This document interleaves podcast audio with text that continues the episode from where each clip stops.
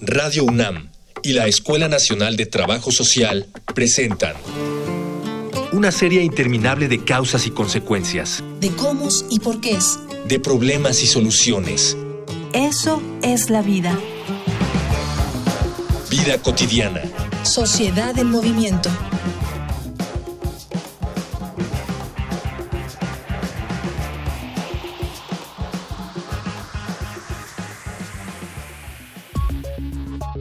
La escuela es comúnmente el primer círculo social al que nos adentramos fuera de nuestra familia y es nuestra principal preocupación durante nuestros años de maduración. Por lo tanto, el tipo de convivencia que llegamos a experimentar en ella afecta profundamente nuestro carácter y estado de ánimo. Lamentablemente, la escuela es también uno de los entornos en los que más violencia se ejerce. Esta puede provenir de compañeros, profesores u otros trabajadores de la institución, y las escuelas pueden ir desde una disminución de la autoestima y el rendimiento académico hasta agresiones que llegan a atentar contra la vida. Por ello, en esta emisión de Vida Cotidiana, Sociedad en Movimiento, platicaremos sobre el Día Escolar de la No Violencia y la Paz con la maestra Nelia Tello Peón coordinadora del Seminario Universitario Interdisciplinario sobre Violencia Escolar y profesora de carrera de la Escuela Nacional de Trabajo Social.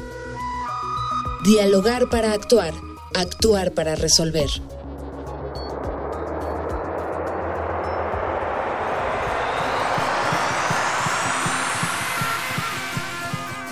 Pues aquí estamos en otra, en otra emisión del programa Vida Cotidiana, Sociedad en Movimiento, el programa que promueve la Escuela Nacional de Trabajo Social. Y hoy vamos a hablar del Día Escolar de la No Violencia, eh, tema importante y tema que se enmarca, que se enmarca en algunas conmemoraciones de, de este mes. Pues mi, nombre es Gloria Tocunaga y me encuentro con Ángeles Casillas. Ah, pues les doy la bienvenida, bienvenidas todos y todas a nuestro maravilloso programa. Ya lo decía Gloria, este mes, mes de enero, se conmemora un día importante, Día Escolar de la No Violencia y la Paz que hoy nos hace tanta falta en nuestros centros escolares, con todos nuestros niños, adolescentes y jóvenes. Y bueno, pues si tienen alguna pregunta, algún comentario que hacernos con relación al tema, escuchemos nuestras diferentes formas en las que pueden contactarnos.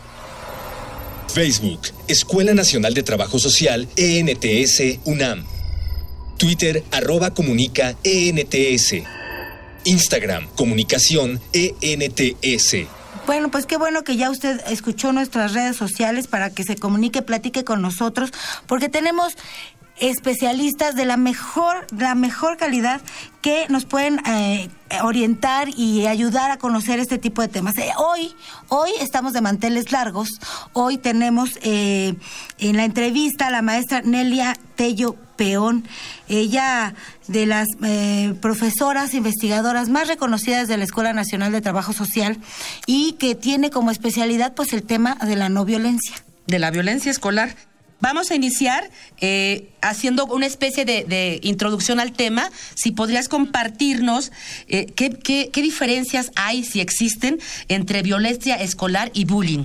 Bueno, mira, la violencia, cuando hablamos de violencia escolar, hablamos de un tipo de relación genérica entre los diferentes actores de la comunidad escolar, en este caso, pero que son relaciones de dominio y sumisión que se dan en, dentro de un ámbito de la cotidianidad, dentro de lo considerado como normal, entre comillas, y que, y que muchas veces, a veces lo reconocemos, pero muchas veces no lo reconocemos. Y en cambio el bullying sí yo diría que es un tipo de relación eh, un especial eh, con características de dependencia entre un agresor y un agredido, una víctima, que tiene que ser atendido de manera inmediata por especialistas, en este caso yo diría psicólogos, que sean expertos del tema, porque sí puede dejar una huella en el comportamiento particular de la gente, más allá de lo que es la violencia que vivimos todos cotidianamente y que evidentemente interiorizamos y que evidentemente nos marca de una manera, pero que no nos crea problemas psicológicos eh, importantes mientras que podamos reconocerla y podamos aprender habilidades como para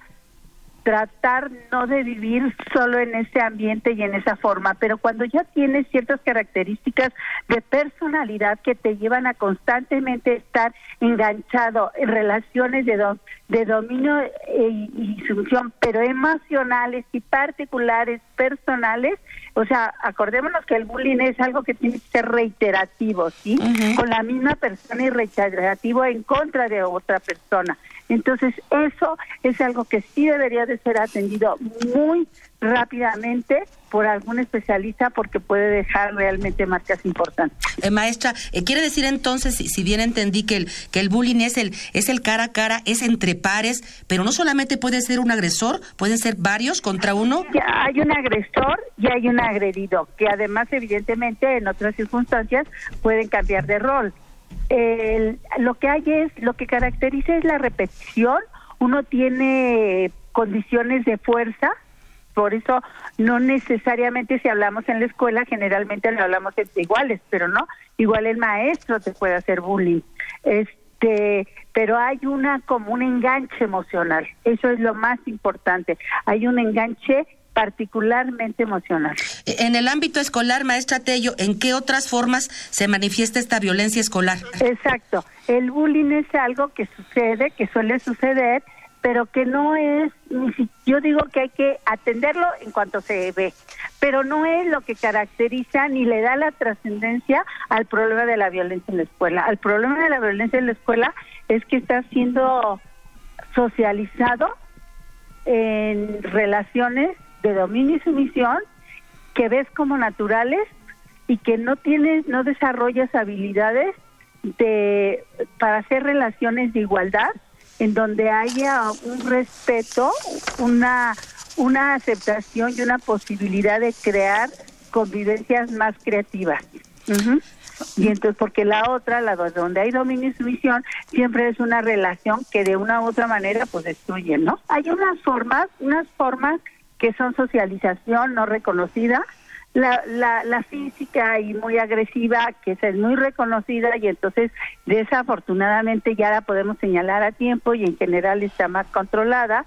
Y hay otras que podría ser la exclusión. La exclusión es una violencia que se da de manera particular en las escuelas que afecta a cierto tipo de niños. Yo podría decir que hay una exclusión económica, una exclusión por falta de, desarrollo de capacidades cognitivas de aprendizaje y otra por falta de capacidad relacional. Y entonces esas también se dan y también afectan como más o menos al 12% de los niños en las escuelas, de cualquier nivel dijera yo, y este y estos son diferentes tipos de, de violencia. Otra es que también puede haber violencia delincuencial. Si francamente que ya la puedes tipificar como, como delincuencia o sí, pero no se reconocen como tales. Maestra, si me permite, si me permite usted que nos escucha, Ángeles, vamos a una infografía social. Infografía social.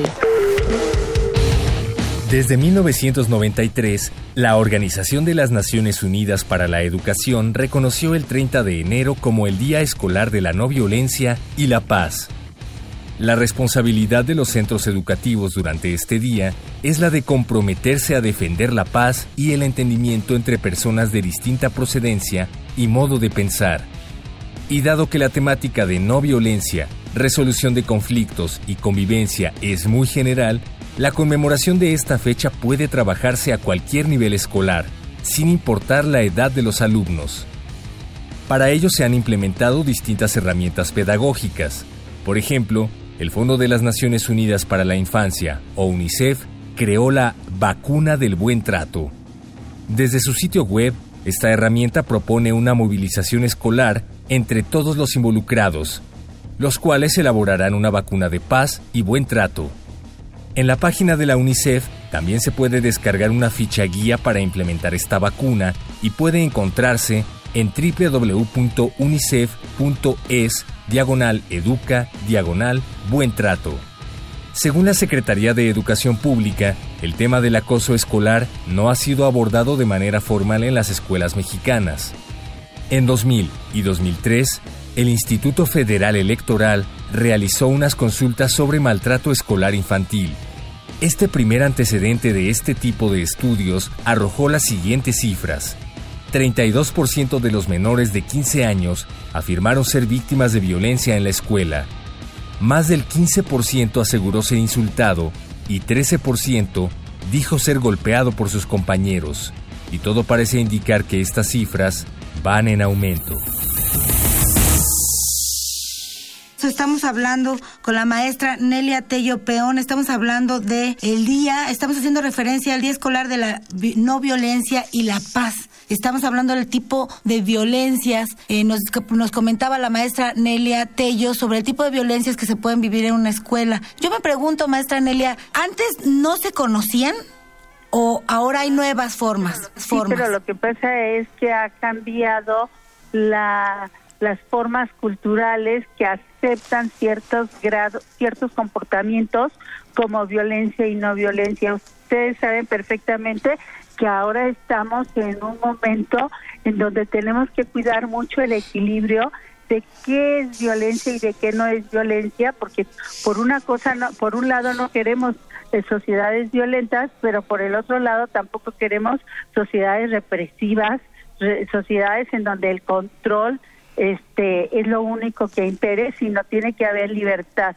Por ejemplo, aquí eh, cuando dos niños de 13 años están jugando luchitas, ¿Es violencia o no es violencia?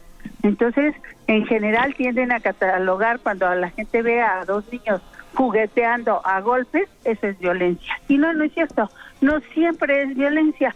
Son una forma de interrelacionarse entre ellos que es de cuidado que hay que cuidar, que hay que vigilar, porque evidentemente el juego de manos es de villano y es muy fácil romper la línea. Pero no es lo mismo y ellos lo dicen y lo reconocen muy fácilmente.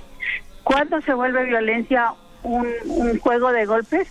Pues cuando se pasa, cuando el otro se pasa que es decir, el otro no está respetando y deja de jugar a lo que está jugando. Y entonces, eso, eso que puede ser algo natural, pues se vuelve algo no natural. Y por al revés, ¿no? De repente tienes a dos chavos que están peleando en el recreo con unas navajas y entonces el director y hasta el, eh, el director y hasta autoridades escolares más importantes te dicen, ay, no pasó nada. No, pues sí, sí pasó, porque ¿qué tienen que estar haciendo dos chavos jugando con dos navajas? Los chavos tendrían que tener muy claro que con las navajas no se juega, que a la escuela no se lleva navajas. Entonces allí sí hay un problema, aunque no haya pasado nada. Entonces, sí creo que es una época en donde tendremos que tener mucho cuidado cuando tipificamos las acciones y no ser este como a rajatabla y definirlas de una manera y de la otra porque corremos muchos riesgos como para tener una sociedad bastante de, mayor convivencia y más creativa y solidaria. O, como decías tu maestra, esta, esta parte importante de no hacerlo de manera tajante. Ya tú decías, la parte donde visualmente es, es, es identificado, ¿no? Un golpe, una agresión, la navaja, pero los otros tipos de violencia, las que no se, las sutiles, que claro, hay muchas que no se ven, que no se nombran como violencia, o sea, que no están tipificadas como violencia y que sí son violencia. Sí, eso que dices es realmente importante porque inclusive es en la violencia que yo trabajo, porque esa violencia es la que te tragas, esa es la que se acumula, esa es la que te frustra, esa es la que te va destruyendo y en un momento dado te hace explotar. Y cuando explota, pues entonces no va a explotar chiquito, va a explotar realmente como una violencia mucho más extrema, que entonces sí nos escandaliza y nos preocupa, pero cuando eran pequeños detalles no le dimos atención. Me acuerdo perfectamente de un niño en donde estábamos hablando de cosas más más graves y a mí me decía, era un niño que medía unos 60 70 en secundaria. Entonces me dijo, yo tres años me tuve que aguantar con que mis alumnos, mis compañeros, cada vez que me veían, me enterraban lápices, me picaban con un lápiz. Y como yo era el grandote, cada vez que los acusaba con mi mamá, con las autoridades de la escuela, me decían que me aguantara, y que chillón, y que eso no pasaba nada. Pero me dice, ¿y usted sabe lo que es ir a la escuela todos los días sabiendo qué es lo que va a pasar y que yo soy el que no puedo responder, pero en cambio ellos sí pueden abusar de mí? Y pues sí, pasó lo que tenía que pasar, ¿verdad? Llegó un momento en que explotó. Maestra Tello, ¿y estos comportamientos violentos que tienen los chicos en la escuela es una réplica de, de, la, de la casa, de la familia, del hogar? No, no, no, no. No nada más de la casa y de la familia, sino de la sociedad por supuesto de la sociedad en la que vivimos en primera instancia, que finalmente se replica en, la, en lo que nos transmiten en la familia, porque no es que el papá por sí fuera violento, a lo mejor es, pero el papá vive en una sociedad y está replicando lo aprendido y las condiciones de represión y sociales que hay en esa sociedad. Entonces a mí me gusta hacer como mucho énfasis y lo aprendiste tal vez en la familia, pero lo que aprendiste en la familia es lo que se está reflejando en la sociedad en la que vives, lo que está siendo aceptado y lo que es un comportamiento cotidiano. Durante todos los años, o sea, todos entendemos muy bien este fenómeno, este problema de la violencia en las escuelas. Inclusive, afortunadamente, muchos padres están atentos y ahí también todos los niños pues, saben cómo identificar aquellas cosas que son evidentes, no así las sutiles pero estamos trabajando en ello. Bueno, pues aparte de, de esta situación, históricamente, yo tengo 18 años trabajando en el tema. Históricamente, aparte de que podamos hablar de los gritos, las burlas, las humillaciones, los golpes, van adquiriendo expresiones diferentes la violencia de ese momento. Y entonces yo quiero decir lo que hemos encontrado los últimos días, las últimas veces en la escuela, como problemas de violencia que, que están muy presentes y que es necesario atender. Quiero hablar, por ejemplo, quiero hablar de, de dos o tres. El suicidio. No es que haya en las escuelas tantos suicidios de adolescentes como para que sea alarmantes, pero sí hay muchos niños en edad de secundaria y que van a la secundaria que corresponden a los grupos de edad en donde ha en donde ha aumentado alarmantemente el suicidio entre adolescentes tanto hombres y como mujeres y además todos sabemos también que las mujeres cuando eh, se suicidan tal vez menos que los hombres porque dan más gritos de alarma y entonces simplemente intentan, son intentos de suicidios, no son suicidios consumados. Los de los hombres son suicidios consumados. Ha crecido como cerca de un 200% en los últimos años estos números, en los últimos 10 años o más o menos, alrededor de. Y el suicidio. El otro es el el ciberbullying, pero no es el ciberbullying tampoco el que me interesa porque tampoco tengo por qué convertirlo en un problema de violencia escolar porque es en la violencia en el internet. Sí. No, el, los packs, los packs, es decir, un paquete de fotografías desnudas o masturbándose que las niñas les envían a sus compañeros y que no se las envían a uno y no uno cuando se enoja las distribuye, que suele suceder, sino son como socializados. Todos somos amigos, todos nos queremos, todos nos entendemos y entonces hacer este tipo de cosas, pues es normal, que no no no va a pasar nada malo. Y eh, bueno, esas dos en particular son las expresiones actuales que encuentro que merecen una atención en la actualidad de manera particular. ¿Qué pasa con el suicidio?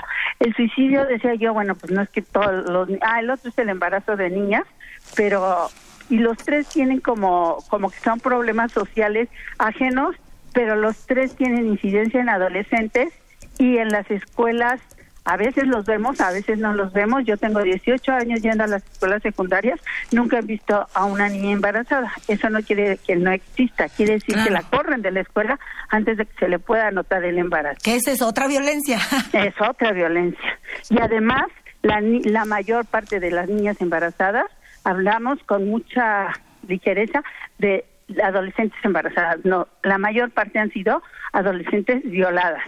Sí, pero bueno, eh, lo voy a dejar, lo voy a acotar. El otro, el del suicidio, lo he estado viviendo en las últimas intervenciones que hemos tenido en escuelas secundarias, en donde no es que los niños se suiciden, insisto, en la escuela, pero sí el efecto que producen en los compañeros estos suicidios. En primer lugar, abren una puerta de salida, ¿sí?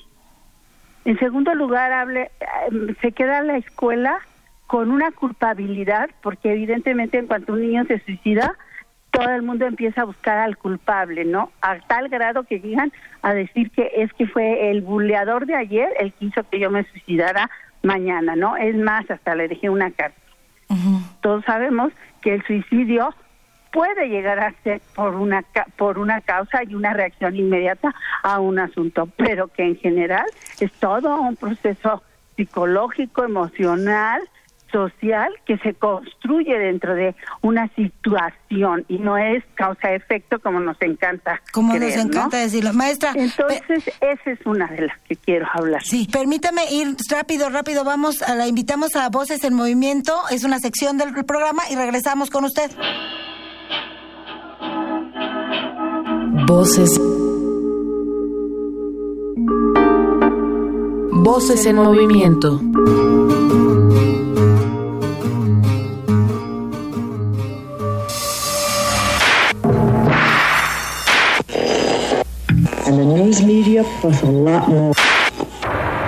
Agustín Saucedo Ruiz y mi cargo es subdirector de desarrollo en la escuela primaria profesor Javier Mejía. Tenemos una normatividad es el marco para la convivencia. Eso es nuestro eje rector que permea todas las actividades e interacciones dentro de la escuela. Dentro del marco para la convivencia tenemos el, monitoreo, que los niños se sientan con la suficiente confianza para decir que están siendo víctimas de este tipo de, abuso. A nivel primaria es un problema bastante grave y tenemos eh, desafortunadamente mucha prevalencia, es decir, que tenemos mucha incidencia y eh, se le otorga a los eh, docentes pláticas para que ellos puedan tener la sensibilidad para poder detectar este, este tipo de niños. Y si no, siempre tienen más confianza entre pares. Eh, hemos notado que los niños que tienen eh, poca red social, es decir, que, conviven poco con los demás niños, no tienen esta práctica de poder hacer una, una sana convivencia. Aunque es el niño que está siendo víctima en un momento donde no acuse al abusador, siempre hay otro niño consciente de que lo que está haciendo está mal. Entonces, ese nos pone en alerta. Evidentemente vamos a tener un cambio de conducta. Vamos a tener que cuando pasa una situación de violencia, nuestro hijo se pone un poco nervioso. Otra cosa que recomendamos a los papás es que les cuenten qué pasó en la escuela. Puede ser también cambio de alimentación y de la segunda manera, que nuestro hijo es el que hace el bullying, es que trae a casa cosas que no le pertenecen. Entonces, estar atentos y tratar de hacer una convivencia pacífica para que después, con esa base, podamos ir haciendo logros académicos, y logros de, este, de tipo deportivo y más. Ya estamos de regreso, este, maestra Nelia Tello Peón. Es muy interesante el planteamiento que, que, nos da, eh, pensando en que esto también como papás podemos irlo detectando. Fíjate que lo más alarmante que, que he encontrado últimamente es que todos los que, los que han tenido suicidios de adolescentes, dijéramos que llevan una vida normal en la secundaria, es que no se, se sienten impotentes de ver signos, porque todos decimos, bueno, hay que estar, y así lo dicen ahora los niños después de que tienen algún compañerito, ¿eh? Que sufrió, que, que hizo, cometió un suicidio. Dicen, es que hay que estar muy atentos, hay que escucharlos para poder estar prevenidos. Si bien no es causa-efecto, volviendo al tema de la violencia, no es que no es que la violencia esté causando el suicidio, pero también es un tipo de violencia. Ya lo dice la OMS, la, la que tienes para contigo mismo. Expresiones diferentes, o sea, la, la violencia en las escuelas va adquiriendo expresiones diferentes. Sí, podemos verlo desde muchos puntos y lo podemos aislar y decir no es violencia, pero pues seguro tiene que ver con la violencia, ¿verdad? Claro. tienes toda la razón. Sí, la, que, la, son temas aparte. La, agresión consigo mismo, una forma de violencia. Ah, bueno, porque además la agresión consigo mismo y además luego esto este algunos algunos psicólogos lo van relacionando con el cutting el cutting lo ven como como autodestrucción y entonces el cutting también lo van relacionando como si fueran signos. Ah, pero lo que yo estaba diciendo es que en general, entonces la comunidad se queda alerta y anda buscando signos. Pero en los análisis que han hecho última, las últimas escuelas como que en donde hemos estado trabajando, desde luego quiero aclarar que yo estoy hablando desde el punto de vista social. Yo no estoy hablando desde el punto de vista psicológico, no tengo la menor idea, ¿sí? Yo estoy hablando socialmente. ¿Cómo quedan las relaciones? ¿Cuáles son las preocupaciones de los chavos, compañeros de los niños que se suicidan? Y cómo, por ejemplo, en los últimos casos lo que nosotros hemos encontrado es que algo que les preocupa profundamente es que no había signos, que no encuentran signos en, en el comportamiento del compañerito que les dijera que eso podría pasar. Eso, pues también hay que tomarlo en cuenta, porque ahorita creo que me decía Gloria, es que es que hay que estar alerta los padres y hay que estar, no es tan fácil. Hay que estar alerta. Pero alerta quiere decir yo tengo que estar clara de que mi hijo se siente bien. Ajá. Porque más allá no sé qué tipo de señales. Seguramente los psicólogos tienen tipificados sus sus cuadros y tendrán muchos, pero yo te digo, socialmente no es necesario que encuentres son signos que irremediablemente te lleven a eso. Maestra, y desde lo social... Mi consejo en ese sentido ah, es que tenemos que estar claros que mi hijo se siente bien. Y desde lo social, ¿cómo podemos prevenir? mi hijo tiene que estar feliz en la escuela. No es solo, y entonces va con lo de violencia y paz, ¿no? No es solo que no haya violencia, sino que el niño se siente que sentir muy bien en la escuela. Maestra, con la experiencia que tienes de 15 años y desde el enfoque social, ¿qué sí hacer en las escuelas? ¿Qué sí debemos, como trabajo social, Exacto. estar apuntando, incidiendo? Tenemos que trabajar esto de las relaciones de igualdad, inclusivas, de solidaridad, de confianza, porque esos son los elementos que van a hacer que el niño se sienta bien en la escuela pero ojo, también se tiene que sentir bien en su casa. Claro. O sea, no nadie puede hablar de la escuela sin hablar de, del ambiente eh, en este del entorno de la escuela, ¿no? Que es su casa. Hay una parte maestra, a los apoyos, ¿cómo, cómo se les apoya desde lo social? No, no, a, no a quien es la víctima, a los agresores, a los violentos. Ah, eso es muy importante. Lo más importante con un agresor es no estigmatizarlo como tal. Es trabajar con él porque seguramente el niño que es agresor ha sido agredido. ¿Sí? Y entonces lo que tenemos que trabajar es esto, enseñarles a tener capacidad, y empezando por nosotros mismos, de relacionarnos con el otro como igual. Cosa que no sabemos hacer, entre otras cosas, porque nadie nos enseña, porque en la vida cotidiana siempre obedecemos o ordenamos. No nos relacionamos con igual, como igual.